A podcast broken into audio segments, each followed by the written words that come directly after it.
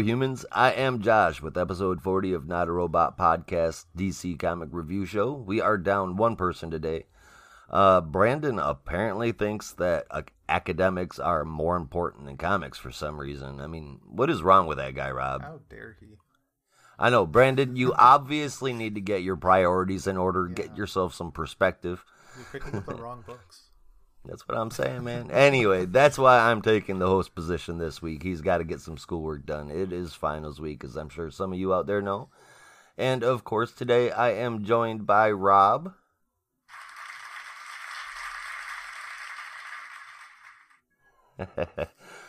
All right. this week we have got Harley Quinn number two, Batman Superman 17, Action Comics 1030, Midnighter has backup in that one. Rob Robin number one, Detective Comics 1035 with a backup for Huntress, and Teen Titans Academy number two. Lots Before we get lots of stories, yeah, man. Before we get going, I just want to say thank you to all those Patreon supporters out there who help us with a dollar or more a month. There's all kinds of tiers, getting you all kinds of access to all kinds of different kinds of content, up to actually coming onto the show. And thank you, listeners, too.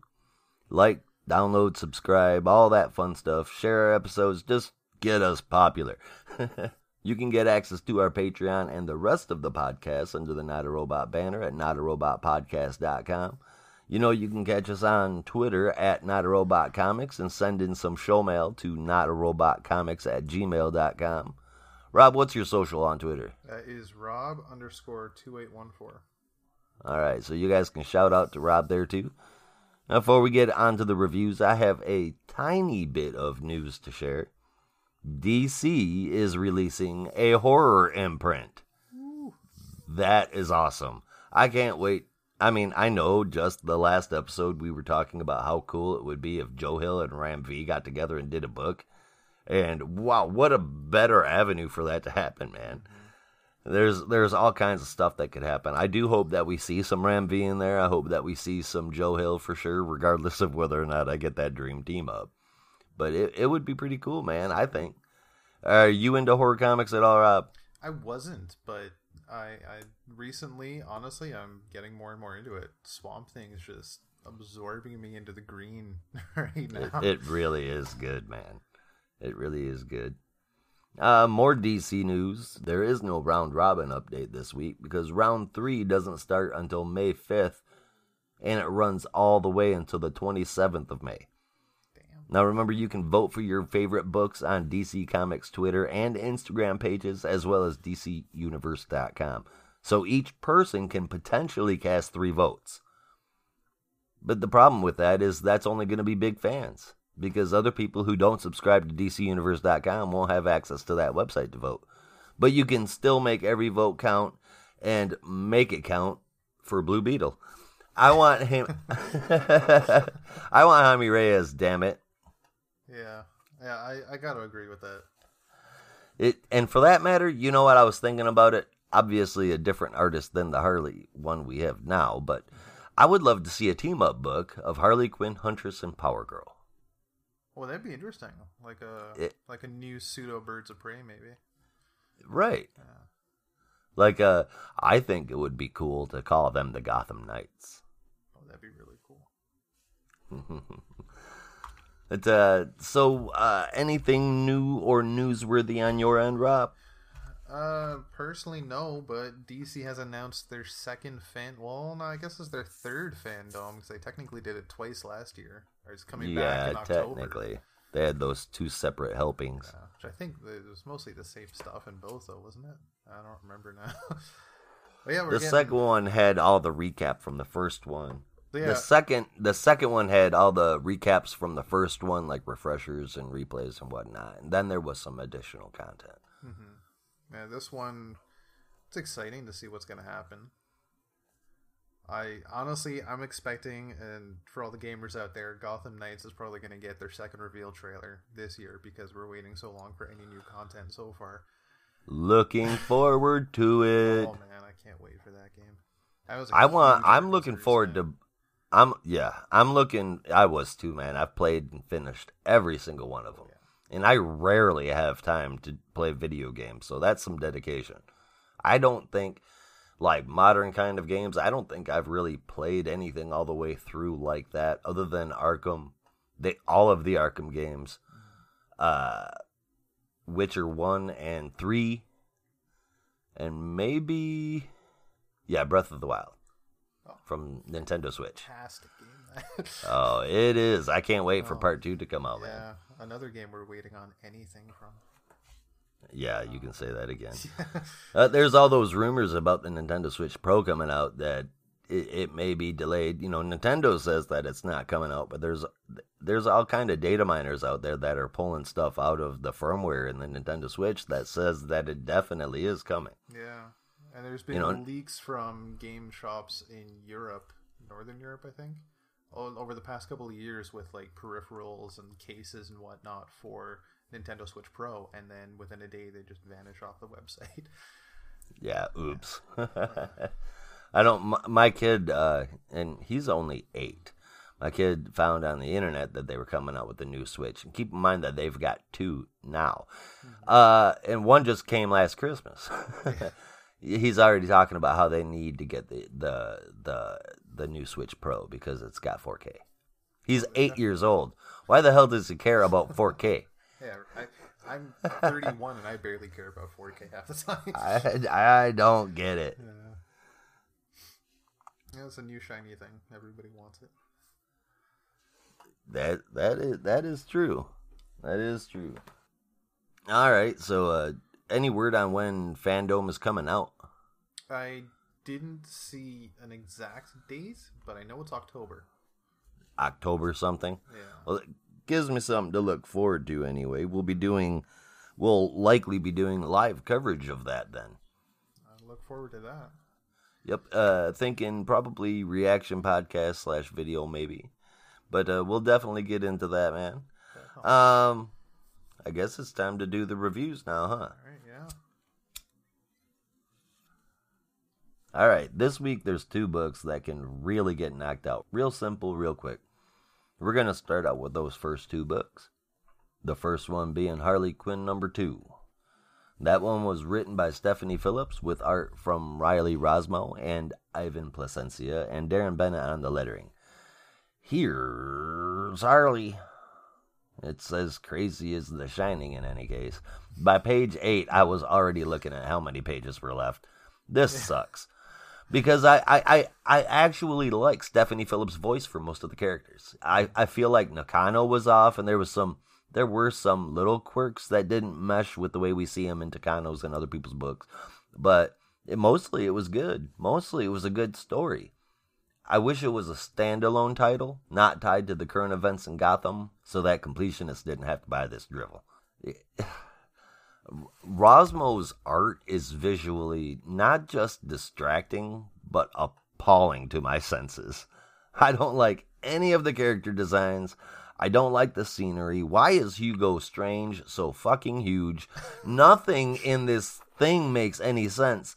And it was really hard to read the story. That's how I know it was a good one. Because it was really hard to read the story with all of this nuclear art exploding everywhere. What what did you think about it, man? I mean, it was. Yeah. I honestly, Did you I, did you skip it? I, I did You- have you to skipped it. try it. I did have to try it twice. I'm about to say, I, I Oh, still yeah. enjoy Rossmo's art, but I found it very distracting. This issue. You make a great point about Hugo Strange. I keep wanting to call him Hugo Strange now that you mention it. Right. He's just insanely tall, and I, that's kind of weird. And you you also make a really good point about uh, Mayor Nakano. Is even just reading. I think he's in Detective this week as well, and it's just Mhm. a completely different Mare, completely different character. yeah, it feels that way. The way that the dialogue is written, it just they they definitely don't have the same voice, man. I just I don't know. Yeah, By the time we got about halfway through, maybe with the the bar scene when Harley actually started doing stuff, I found it a little more interesting. A little. I mean, this, Yeah. yeah. As far as the story goes, it was good. Like I said, man, it was good. Mm-hmm. I just I had to force myself through the pages. Yeah, That's that's never a good thing. her her That's- little sidekick is is fun though. It's like a depressing Robin, but I don't, remember his name. But Kevin. Oh well, yeah, yeah, sweet. he's interesting. But we'll we'll see where it goes. I don't know. Maybe issue three will pick up a bit on the story and it'll start to make a bit more sense. Because right now it's, Well, it's just like- going all over the place. I mean, it's it's going over all over the place a little bit, but I can I can totally follow it. It's just really hard to do it around this shit. Everybody's face looks like a goddamn kidney bean. I I, I, I, don't, I don't understand. Uh, I am so sorry, Phillips and Placencia, but you are the only reason that this got graded as high as it did. I give Harley Quinn number two a five out of ten. Yeah. Damn. I think that might be the lowest score I've ever heard from you. uh, I've been rather positive lately, but this was just ugh. I, despite the shortcomings, I, I will say I enjoyed the new direction for Harley, and that's kind of what's Yeah. bringing me back more and more. I, I, that enough is to bring the score up a little bit. This new dynamic for her, so I, I gave this a seven out of ten. Now, see, I enjoy. Ugh, Jesus. I enjoy the idea of a huge, very hard redemption arc for Harley. Mm-hmm. You know, with pretty much everybody but Batman. I think Batman lets her in because he knows, but the rest of the city doesn't know. Yeah. So, I mean, I, I'm I'm looking forward to a really good redemption arc. I'm also looking forward to the day that DC realizes Rossmo shouldn't be drawing anything. or, or at least keep him on the side books. 'Cause I, I mentioned before there was a book he did, I think, with Joshua Williamson called Deathbed. It it was my introduction to Riley Rossmo, and I loved that book. The art fit the story so well, Uh, but yeah, here it's it's a little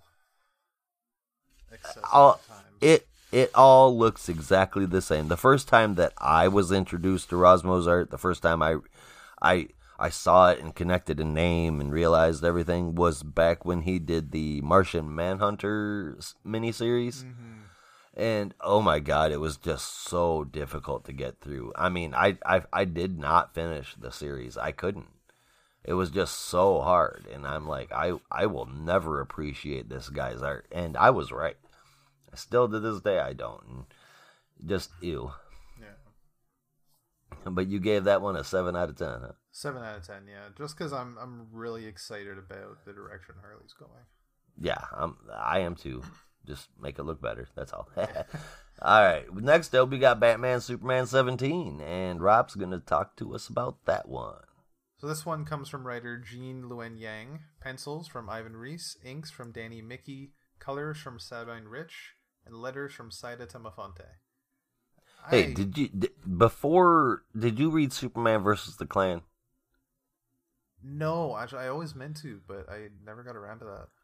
That was the first place I was introduced to Gene Luen Yang's uh, writing, and it.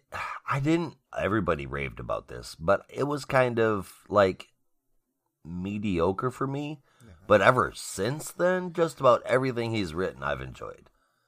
that's fair. Yeah, I- he, he's hella good. I can't think of anything else he's written that I've read besides this, but I'm loving this uh, iteration of Batman Superman. At least this story is just fantastic, and the the pacing is very on. It it's three stories in one, and you don't get that very often. Have it make sense. Nope. With this told in film strips, even though we're only visiting the one world, you still get glimpses of the other world and what's going on with it. It's just amazing. Yeah, it's it's done really well. I'm digging that they keep that film strip motif. That's Yeah. that's cool as hell. Even if it's just the straight stuff and it's not woven through every page like the first one was, Yeah. It still it still looks really cool. hmm I'm gonna be sad when the story arc's done, just because I'm digging this alternate universe thing, Right? and then just the fact that um, I think was uh, Auteur.io, Uh um, that he's able to pull stuff out of the film strips and make it real is is crazy. What else can he pull out? Are we going to get the Warden Lex Luthor and Bane Alfred just pulled out of the page and into real life fighting Batman and Superman? That'd be interesting. Right. I mean, you could go a million different directions, and maybe that's why we're enjoying it so much. Yeah, yeah. Possibilities are almost limitless. I, I was surprised at the the warden being Lex Luthor though. It might have been a bit more obvious to other people, but I I was taken by surprise because I honestly thought it was Hugo Strange from the first one. Yeah, or honestly, my first guess was that it was Jim Gordon. Oh, that would be a really good one. The, I mean, the hair color kind of matched a little bit, and the the shagginess of the goatee. Yeah. I guess the the goatee threw me off from it being Lex Luthor. Yeah. The bald head's a dead giveaway though. All right. Yeah, this art was fantastic. The story was so much fun. I, I'm loving this. They need to keep up this quality, and I wish this kind of quality was across every book. Yep. It's some Yeah. crazy alternate dimensional fun, but yeah, it's it's a it's it's a fun read, man. Mm. It really is. Yeah, yeah. This one. Now, hey, at at the end there, we, where we see Joker, Penguin, and Killer Croc there Right. with Lex Luthor. Di now, let me ask you something. Are are those some of the same design? Yeah, are those some of the same designs that we saw in Death Metal? I I feel like at least the Penguin was that big, huge version of it in him in the last battle. Yes, But I can't remember if Joker or Killer Croc had. Right, I'll, I'll be honest. I didn't even realize that was Waylon Jones. I, I know they kept calling him Jones, but it didn't click in my mind who it could be. And then when they showed him with the the new mutated look, I was like, "Is that like Parasite?" Oh, like, yeah, I could see the that, but the bubbles and all that stuff. But yeah, he's just like before. He's the subject of crazy experiments, and apparently that was a result of this one. Yeah, it, I think Joker's was is equally as messed up. Not quite as, not quite as sad, I guess. he doesn't look like a walking bunch of grapes. yeah, he does have like mouths everywhere, though. Joker is freaky though, He is.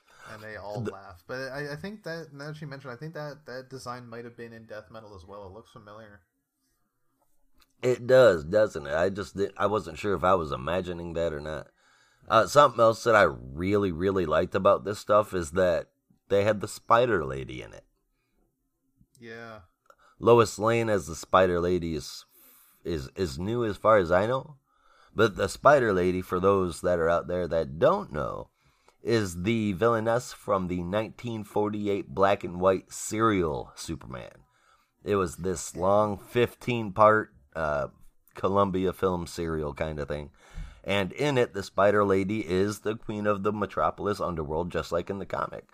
I thought it was awesome. It still had that campy, good, fun feeling from the serials before, and man, the the art gives it a huge boost. Ivan Reis is born, born to draw Superman, and uh, Danny Miki works really good with him. definitely.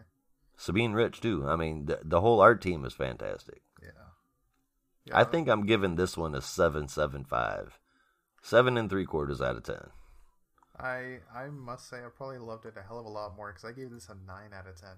I'm just digging the hell out of what this whole team is putting together. Well, see, okay, so there, there, there's a really good comic book, and then for at least as as far as I go, there's there's a good comic book and there's fun comic books, right? Now, a fun comic book is great, and um, it can be it can be fun to read, but like a good comic book with a damn good story going on in it. I mean that, that I think that I reserve the much higher scores for, but it, if that's what you're looking for, man, then by all means throw a nine down on that Clementine. I, I love experimental stories like this. They they just flow It's right cool. into my mind, and yeah, it's exactly what I look for in a book. Especially in an Right. age of monthly to yearly crises and event books and crossovers, just gets a little much. yeah, and just yeah, have does. something a little simple and fun and, and fresh like this is exactly what I look for. hmm All right, next up is Action Comics 1030.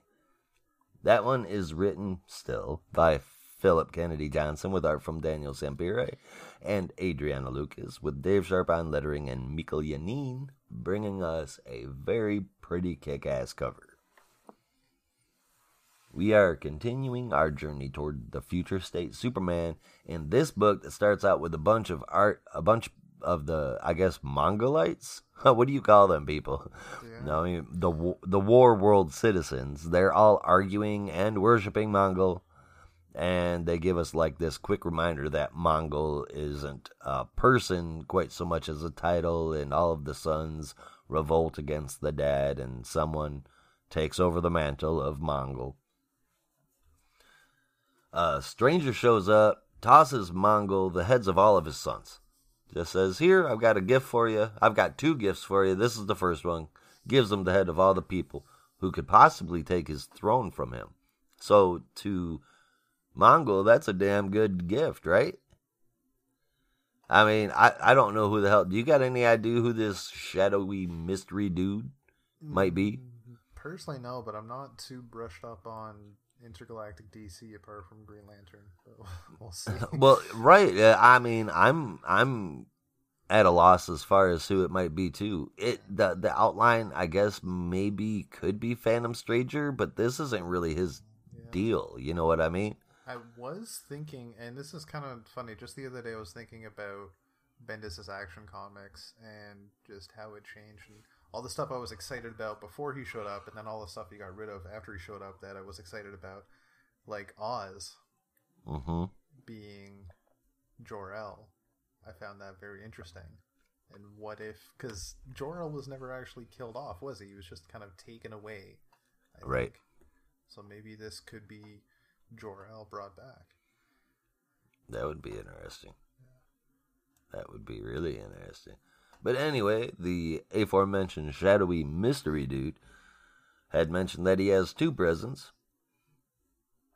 Mongul wants to know what the second one is, and he said that the second one was the truth about the mysteries of Warworld, things that even Mongul and his dads didn't know, and how they lie with Superman somehow. That's where shit gets funky. Uh, remember John freaking out about his dad dying? Uh, pretty much everything is leading up to that, including Superman losing his powers a little bit because of radiation poisoning. I mean, you think he would have caught that from fucking kryptonite a while ago, am I right? Oh, yeah. oh, man. Anyway, uh, yeah, the radiation poisoning that he supposedly got was uh, during that breach attack from earlier in the arc, the one that was supposedly the last thing that is recorded about Superman. Now, honestly, man, with this one, I kind of started out like, "What the hell?" in the, in this story arc. That especially that first book, I just could not. It just was not for me. Yeah. But now I see where all the all the dominoes have kind of fallen into place, and I can appreciate that first book a little bit better. And now I'm I'm fucking super invested, man. And it's it's been a while since I've said that about a Superman book. Like well, at least a year and a half. Plus, Sampere and Lucas's art is just amazing. Mm-hmm. Yeah, and for for the record, I'm no I'm no like huge Superman lore expert. That's more uh, Glenn's area of expertise, or to a lesser extent, my brother's. Yeah, just on the topic of art again, the pages with John and Damian just having a chat are beautiful. Oh man, the aren't they? Oh man, the lighting. Oh my god, it's so nice. It is. It it looks gorgeous, man. Yeah, I can definitely agree with appreciating the previous storyline a bit better. Is it, it's like a prologue to the main story almost. Um, yeah, it was. It it almost felt like a setup to a setup issue, right? Yeah. I mean, that's what which, those first two felt like. Mm-hmm. Which yeah, that this could technically be a setup story as well. So very much like that setup to a setup. Now, when I started this issue, I honestly felt like I was just slogging through it, considering the last story arc. And just like you said, it just wasn't my speed. I was just bored of it. And yeah, then, it was. It was. Ugh. Yeah, I, I, had I had a hard time getting through the Mongul stuff, but once we got past that and got into like Superman fighting that giant OMAC Brainiac robot, whatever that is. Mhm. it and just it picked up from there. I was like, okay, I'm I'm back. I'm invested in this story again. Yeah, the the Warworld shit has never really been my deal. And to be honest with you, I have a lot of respect for the new gods, and there's some of them that I will follow when they're in a book. Like I like Orion, for example, and a few others. But uh, I just on DC's cosmic side of things, I I like you don't really stray outside of the the Lantern Corps Yeah. and so I don't I don't know a whole lot about it. I do know the information that they told us in this one, so this is just you know regurgitated stuff for people who have been a comic book fan for God knows how long, you know. But uh a catch up for those who haven't been, and we always want to bring in more comic readers. The twist ending, I don't know how much of a twist it is because it it's gotten a bit like Dragon Ball, where these, these are the last two Saiyans, but oh no, there's another one, and oh no, we're at this planet. Here's another one, and oh, there's another one attacking us now. His Kryptonians are all over the bloody place. He's no Yeah. longer the last son of Krypton. no, Well, No, it's- it's really born, weird. But Yeah, it's they okay. So they say, I I just saw this explained.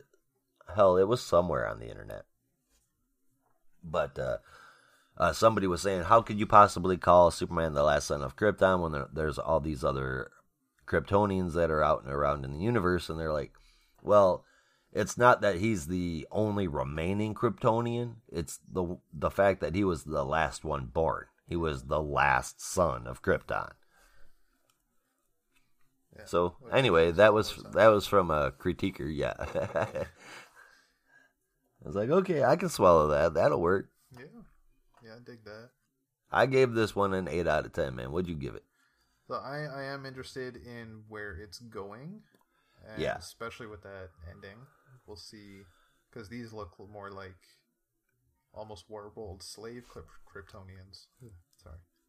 These look almost like war world slave Kryptonians as opposed to just Kryptonians traveling the galaxy. So we'll see. Well, yeah, they're they're speaking Kryptonian, but they're in Warworld ships, right? yeah. Yeah. It's, it's an even more ancient Kryptonian. It's a dead Kryptonian language he calls it. So who knows Oh, how, shit. how old they are? Like they're speaking Latin, basically, maybe. Right. I mean, y I mean that's exactly right. Yeah. It's a, if it's a dead language on Krypton, it was from a long time ago. Yeah, so I also gave this an 8 out of 10. I like where this is going so far. You got my attention. Yeah, indeed. It got mine as well. Speaking of somebody that's good at getting attention, here's Midnighter. Rob, you want to walk us up through this uh, backstory here? Will do. So this one's from Becky Cloonan and Michael W. Conrad, with art by Michael Avon Oeming, colors by Taki Soma, and letters by Dave Sharpe. Where we left Midnighter, him and his Trojan AI are just hanging around. Right? J.L. Jaeger, which I think is fantastic. I wonder right? what that tastes like. Yeah, And- me and- too. They're just watching Andre Trojan in his present day form, just going through the motions and being a bad guy in public. right? Yeah, it's it's interesting what he's going to go for, but we'll see how it goes. Right? I mean, is Midnighter going to end up stopping this guy from making it to the future? Well, that's that's the thing. That's where we'll we'll see because where we leave him now, he's got a sniper ready to test his. Oh my god, what's it called? Time Yes. travel loop paradox Yeah, deal? His, his kill baby Hitler routine. yeah, that's what he calls it. Yep. Yeah, I think it's fantastic. yep. If you go back in time and kill baby Hitler, then you save the world from World War II. Uh, this Yep. this is one of the big things that I'm paying attention to across all of Infinite Crisis. Uh, Infinite Crisis. Sorry. this is one of the big things I'm paying attention to across all of Infinite Frontier, among other characters like Black Adam and Roy Harper, because Right. it really looks like they're going to be the ones to try and change the future that we see in the Future State. Because let's face it, at the end of the day, when, when Infinite Frontier is over and done with, we're not going to end up with the Future State uh, future that we saw. It either will go that way or won't go that way. And if we've already seen it, well, then what's the point? Yeah. Do you think this is DC's long drawn out way of putting Superman to bed, Clark Kent Superman. Do you think that they're going to actually wean him out and replace him with John? I don't know. There, there's a lot of comic book conspiracy theories to be talked about when it comes to that topic. right. And DiDio, his potential hatred of sidekicks, and just him having left the company and the direction of all the stories having changed is it could very well be. We'll we'll see. I, I kind of hope not. As much as I like John Kent, I think Clark Kent needs to be Superman forever. I mean, he's immortal for crying. right. I mean, for all intents and purposes, he is. Yeah. But I mean, as far as Midnighter goes, man, I dig the story too. It's really cool. It does address the whole time travel loop paradox deal with Kill Baby Hitler. Mhm. um, this one, the art killed it for me, dude. I thought it was way too broad. I thought it looked way too flat.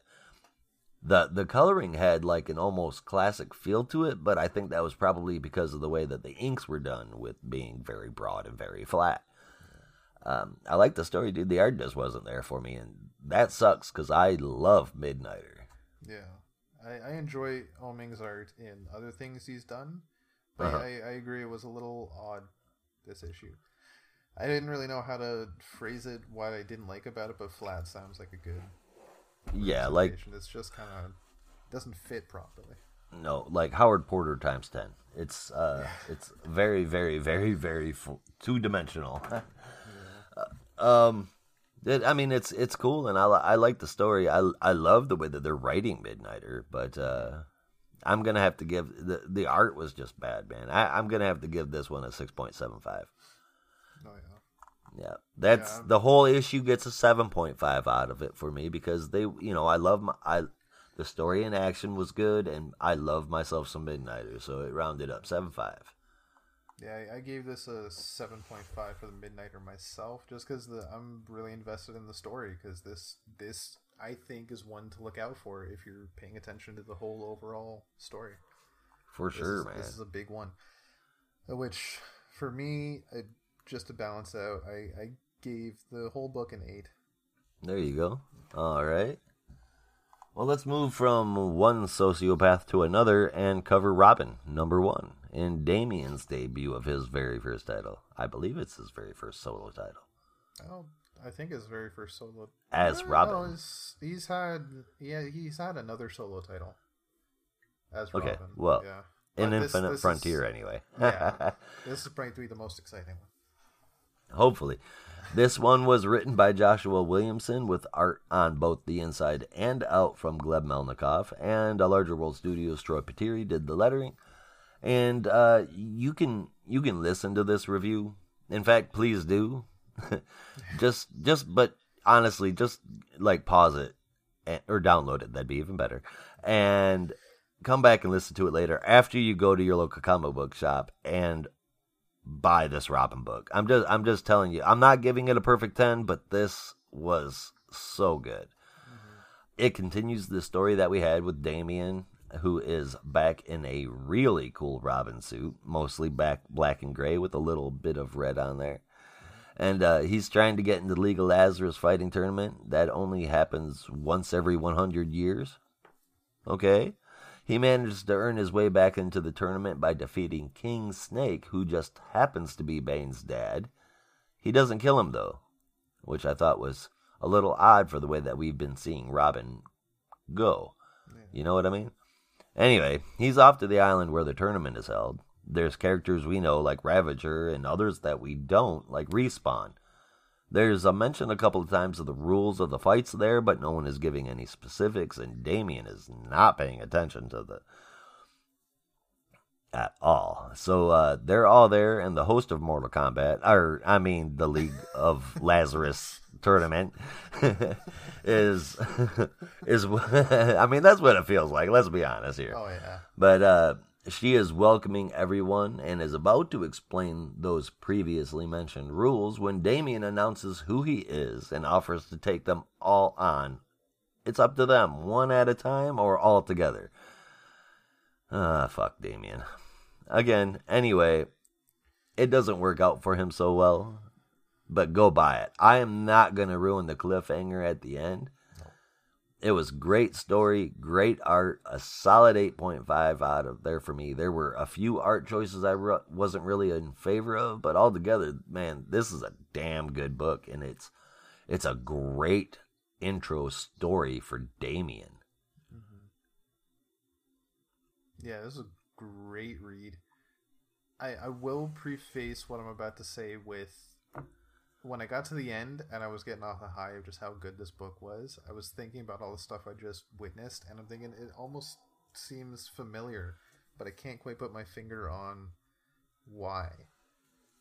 Like maybe it, there's a lot of story elements that are just drawn from other books, and that's why it seems so familiar. But even just like the the shocking final page and the stuff that led up to it, all seems like I've read it before, and I don't know why. Mortal Kombat. That's what I was saying. Honestly, I, I did just watch Mortal Kombat over the end or over the weekend. Right. And, and that wasn't too bad either, by the way. I thought it I thought it was pretty good. The acting isn't exactly A one. No.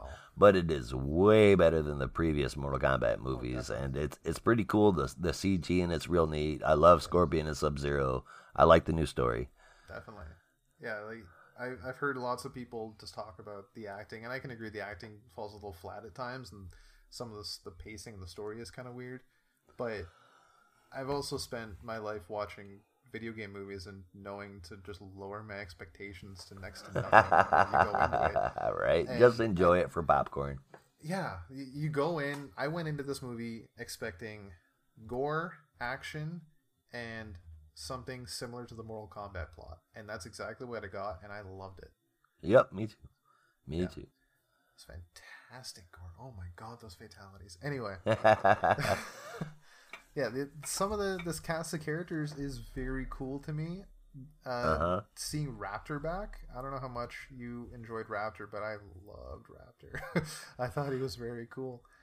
Um, uh, as far as I know, that respawn person is completely completely new, and yeah. what a ripoff of the Deathstroke costume. Yeah. So obviously, feel about that. Yes. So I mean, they were standing there next to each other, so obviously there's some kind of connection there. Yeah. But uh, not one I'm familiar with. Uh, new characters. is interesting. It is. And I'm looking at the character design now. It's it's got so many different elements to it. Like there's chains, there's like some weird jacket thing. Right. It's like a combination of so many different characters I'm thinking of right now. Oh, okay, this is this is somebody I'm in love with right now. yeah, I think that's where Robin's joke of nice copyright infringement came yeah. from because he like peeled so many different characters' looks. Yeah, uh, we'll see where that goes. Our, our first glimpse at Connor Hawke in tournament, and he looks badass. Yes, he does. Oh, yes, he does. God I, I can't wait to see how this book uh, plays out. Oh my god. So Me either. Consider, especially considering the the final page of this book. It's yeah. It's it really has me wondering how the plot continues in the direction it was heading mm-hmm. with the way that it ended. At least in this issue. I, I, but it's it's good, man. Go out and buy it oh, for real did find it odd that they just shove in that King Snake is Bane's dad because he looked way too young to be Bane's dad.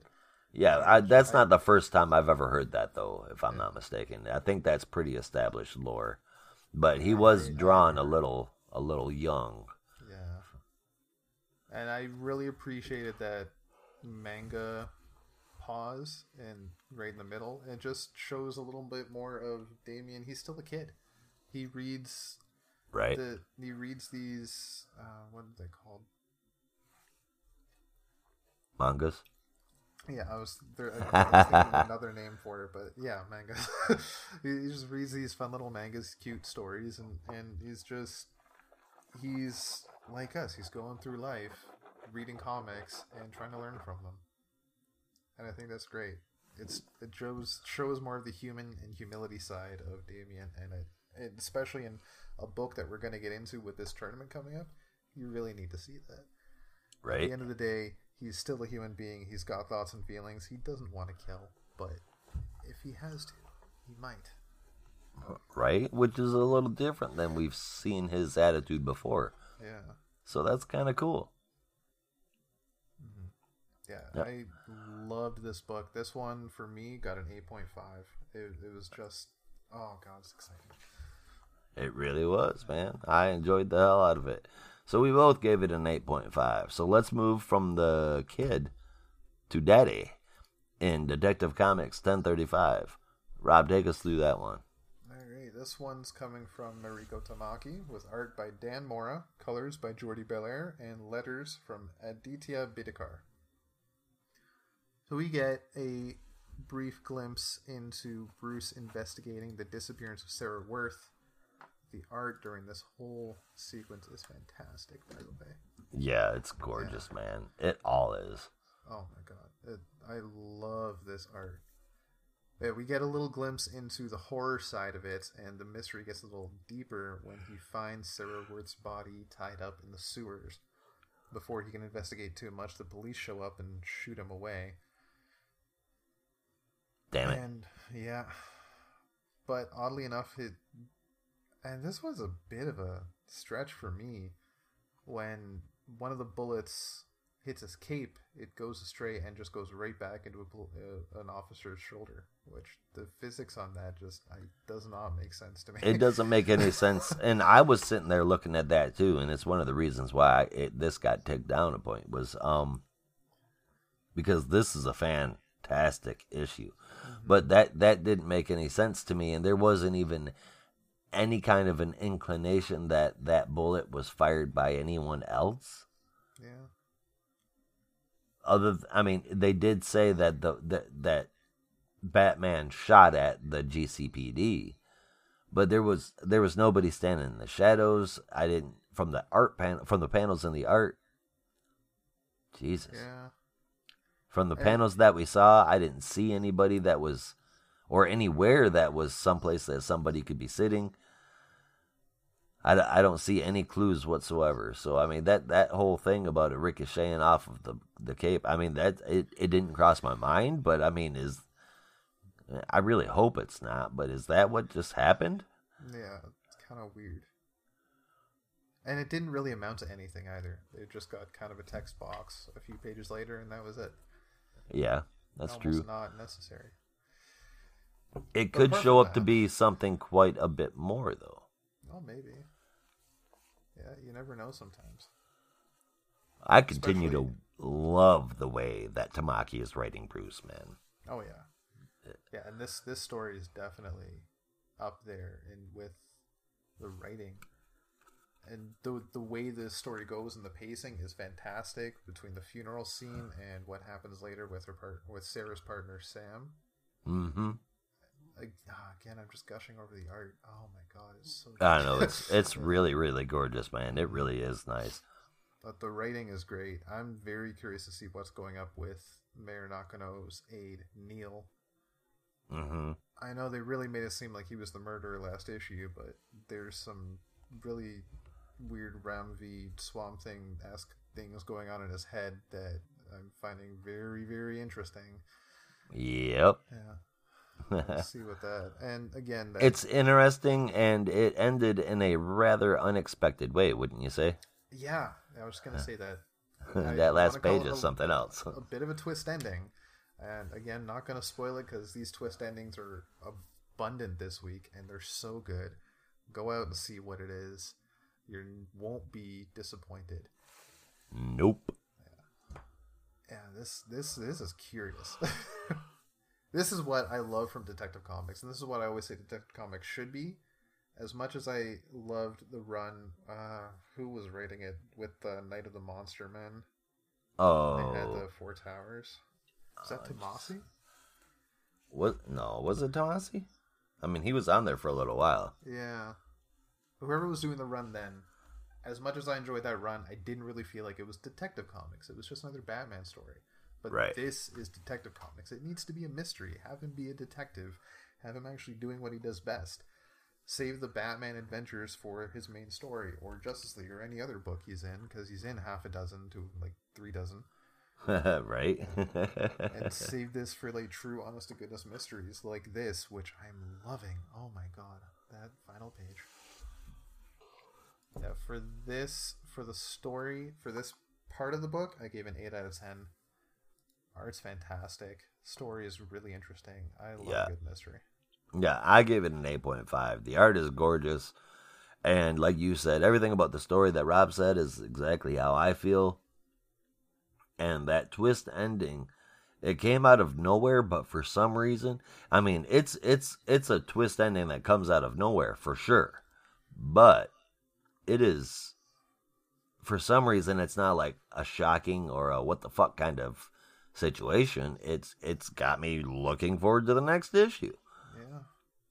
That last page, dude, that was just cool.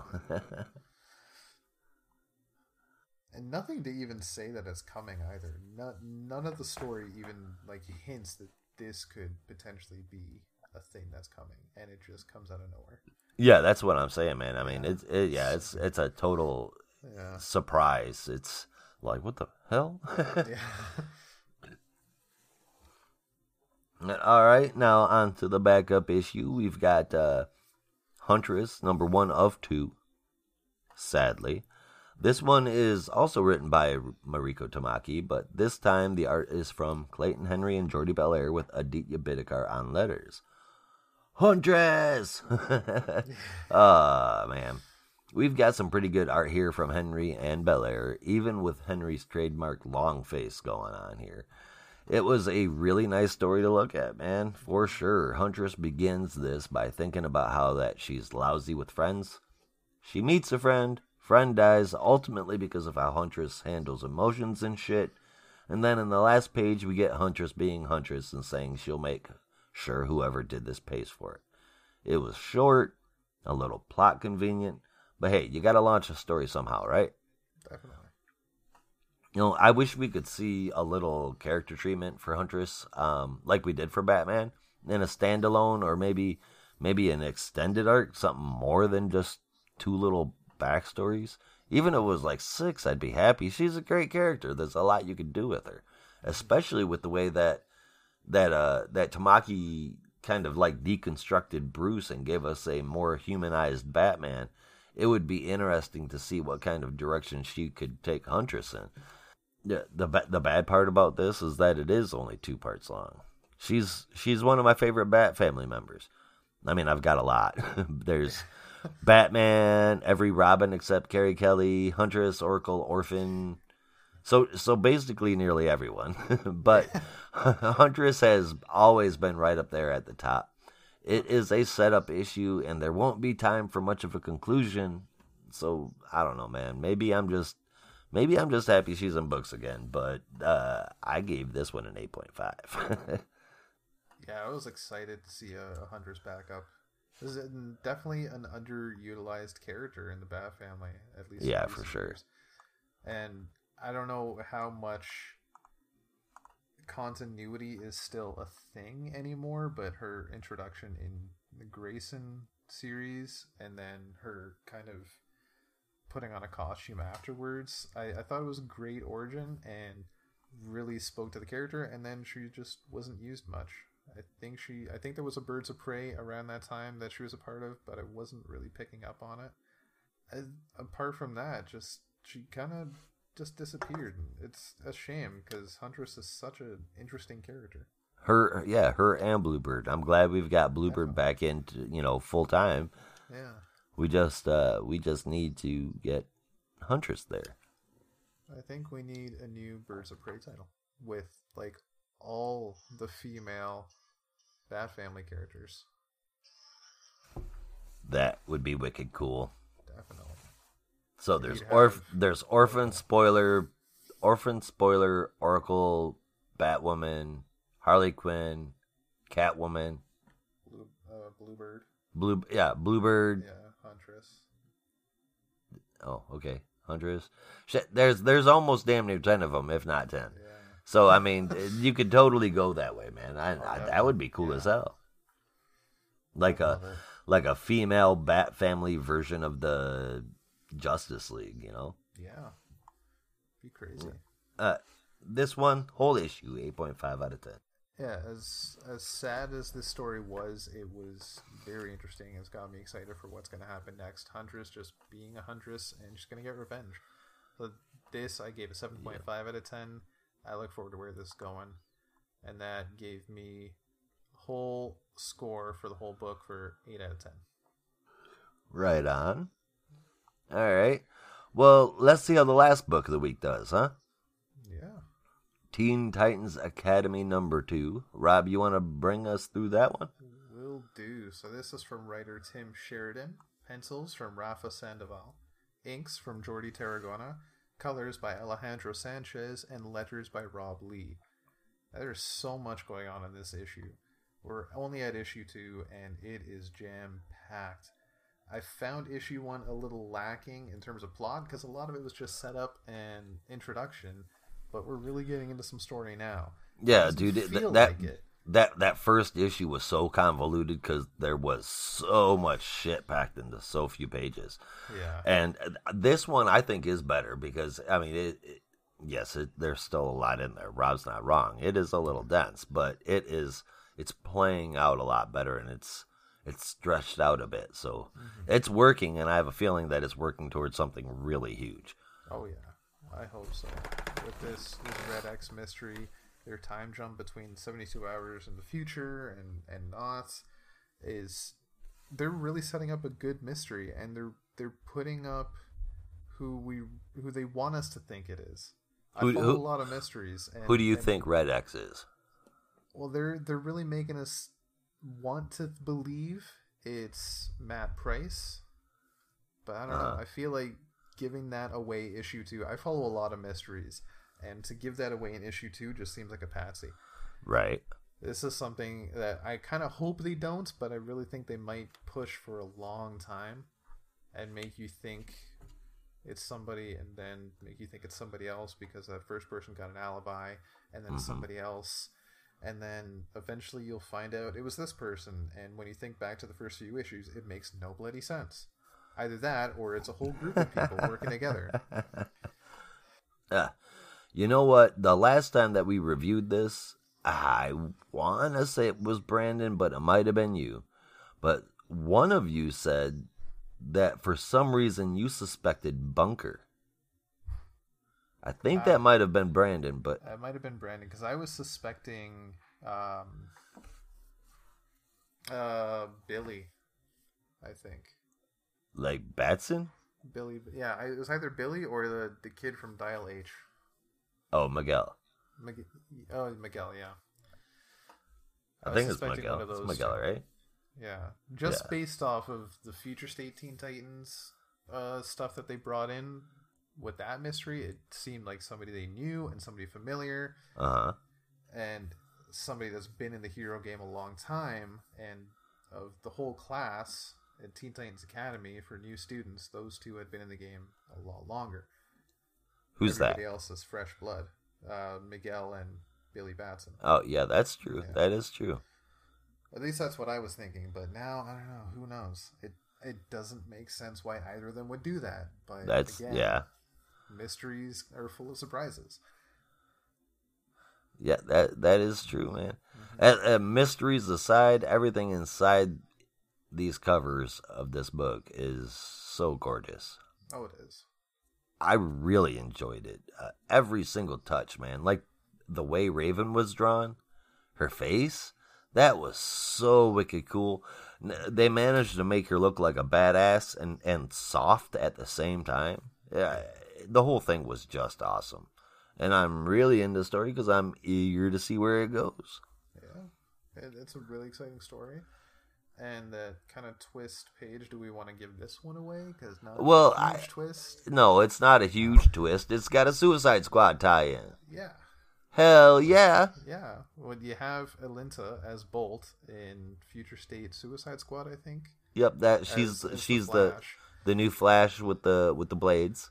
Yeah. So it just makes sense that Suicide Squad's gonna have a beat on her, and Amanda Waller wants some shit from her, but we don't know what yet.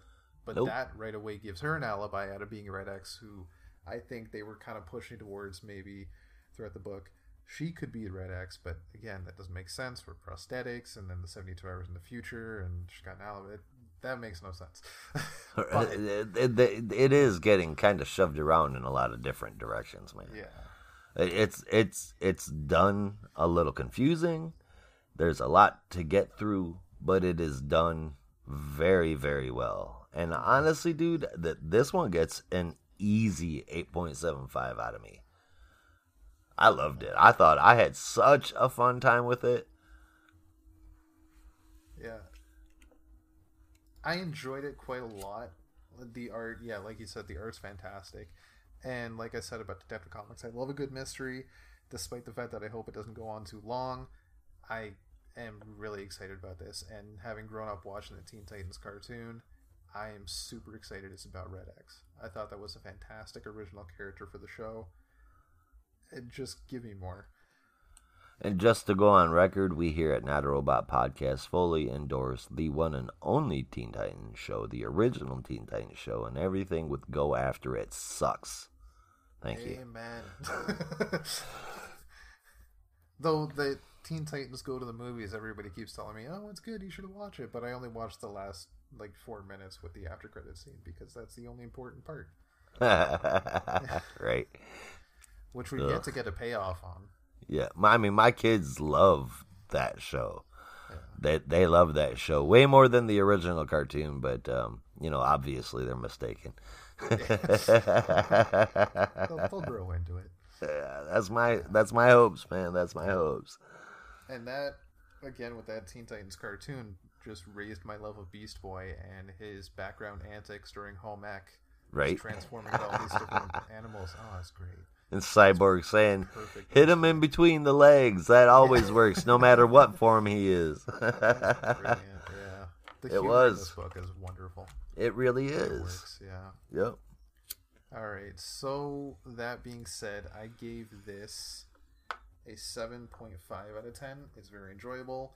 I'm weary about how long this mystery is going to go on, but I'm really digging it. I'm excited to see where this is going to go. As long as it doesn't feel like it's getting dragged out, I don't care how long it is. Yeah. I, I would just love to see more from this book besides just this Red X mystery. Because this, as an idea, I think is a great idea. Having the Teen Titans train and teach the next generation of Teen Titans. Yeah, yeah. proper school. I think that's a great idea. We don't it, it's a it's an idea that's been done many times before with many different teams having like a youth academy. X Men did it, Avengers did it. I think it's been done in DC a few times, and but this I think just makes perfect sense. It it really does. It it yeah. it's like, I mean, I don't understand why it wasn't put out there before. Mm-hmm. You know, it's like one of those kind of team ups. Yeah, and. uh uh, before we before we end this book, I just got to say, hey, thank you for throwing the Barbara drama in there. Of course, you can't just let Dick and Corey be happy. You've got to throw Barbara in there. Jerks. let her move as a, on. As a Dick Babs fan, I am more than okay with it. I mean, I'm not opposed to it that much, but I mean, will they? Won't they? Will they? Won't they? They don't know. You know, let Dick move on. You'll just end up with Donna Troy in the end. Let's face it. uh, all right, man. I guess that is it for the books. So let's move on to our top three and our favorite panel slash moment of the week. You want to start us off there, Rob? All right, we'll do. So, starting at number three, I had Detective Comics. It's just a fun read. It really is. It's a great mystery. That final page is so much to bring you back please go out and buy it. Right. I want more of this. Tamaki needs all the work. Number two, I gave to Robin. Again, that final page. Go out and buy it. We need more of this story. yep. I, again, it might just be hype that Mortal Kombat just came out over the last weekend and we're watching a, a great tournament, and now we're reading a great tournament with fighters all over the world, but the fighters look amazing. My boy Raptor's back. My boy Connor Hawke is in it. We got Ravager. We got new characters. We got old characters. It's gonna be a blast. DC Combat. Dun, dun, dun, dun, dun, dun, dun, dun, dun, dun, dun, oh man. and it, it all works because Mortal Kombat is owned by Warner Brothers at that. Dude. Yep. Oh man, They can pick and Just- borrow as much as they want. Yeah, and it just Warner Brothers. If you're going to make another Mortal Kombat versus DC Universe, just make it good. That's all I ask. Take the Mortal Kombat 11 engine and and do that. Right? That that would be that would be awesome. oh man, Injustice was great. I loved- Kombat 10 I- 11 were great. Yeah. Mortal Kombat versus DC Universe was, eh, Unfortunate. yeah, but That's what that that's, was. that's in the past. We'll see. Yeah. Uh, There there needs to be a part two though, Yeah, with like Yeah. way more characters in it. Mhm. That's where that's where you went wrong last time. That in the gameplay. But anyway. uh, right, and my number one is Batman Superman. Just a gorgeous book. I'm loving the story. I'm loving the style. I'm loving the experimental features to it. uh-huh. Give me more. I, it's it's my favorite book right now. Right on. Right on. My top three, um, my top three almost mirrored yours. Detective Comics, of course, the exact same reason. Plus, I get a little Huntress. Robin, new story, new costume, same old Damian, and one hell of a gripping cliffhanger. But Teen Titans Academy took my top spot this week, dude. That was that was a hella good story. No. Uh, that was a really good story. What was your favorite moment, man? Uh, for me, I had a hard time picking this, but I had to go with uh, the Warden. Warden Lex showing up with the mutated villains was just like, oh my god! So that's what happened to them. It was it was just very interesting. Yeah, it, it it was quite a shock. You didn't you didn't expect to see it. Yeah, and the designs were were great. Really Despite good. the fact Joker and Penguin might be ripped off from Death Metal, And Waylon too, as far as we know. But yeah, yeah, I mean my my memory sucks. But uh I I feel like they were in death metal. At the very least the penguin design was. yeah. I think there was even a moment in one of like the one shots where they had Penguin fighting like five different versions of himself. So I think there's a good chance that was one of them. Yeah. Little tips of the hat. That nothing wrong with that. Yeah. Uh, my favorite is going to be that final page of Robin. I'm not going to tell y'all why, other than it was gorgeous. It was drawn beautifully, and it makes you go, "Whoa, what the hell?" I have to wait a month for the second part of this. Bullshit. It it it that's the kind of reaction it got from me and uh the only thing that i'm worried about is the guy that's writing it man he's got amazing amazing ideas in his head. But again his flash run there was little to no follow through on any of his stories so i'm holding reservations for that. And because of that that didn't get a nine. So that's where i'm at with this one. But uh, now let's get over to the other end of the spectrum here with The biggest thinker. Oh, that's nasty. Rob, who made your stink list today? So I have a feeling we're gonna have the same one. I was kind of flip flopping when I was trying to figure this out, and I, I was kind of leaning towards Teen Titans Academy for some reason. It just got one of my lowest scores, Yeah, and it just it maybe it was just the amount of stuff that was in that was just kind of bringing down her. It was too much to really take in, but uh-huh. going through it again, it's definitely not the biggest stinker. This week is Harley Quinn. It has to be. Not hard to figure that one out, man. Yeah. And it's much Yes. easier to diss when Brandon's not here. It's still a fun book, but definitely the weakest of, of the six this week. For sure. The art was very distracting. I still love you, Riley Rossmo, but it was very distracting. Well, I I don't love you, Riley Rossmo, and I think the art is just gross. oh man, that you know, hey, it's all personal opinions here because we're humans, not robots, right? Exactly. No beep boops here. no beep boops, anti beep boop. All right, everybody, that is the end of the show. So remember to subscribe, like, download, share, and email it to your aunt every single one of our episodes so you can find everything you need from Not a Robot Podcast. And you can do that at notarobotpodcast.com. Hop on over to the Patreon and become more of a part of the show. All right, Rob, there is only one way we say goodbye around here, man. And that is all you listeners out there. Be good to yourself And don't be a robot.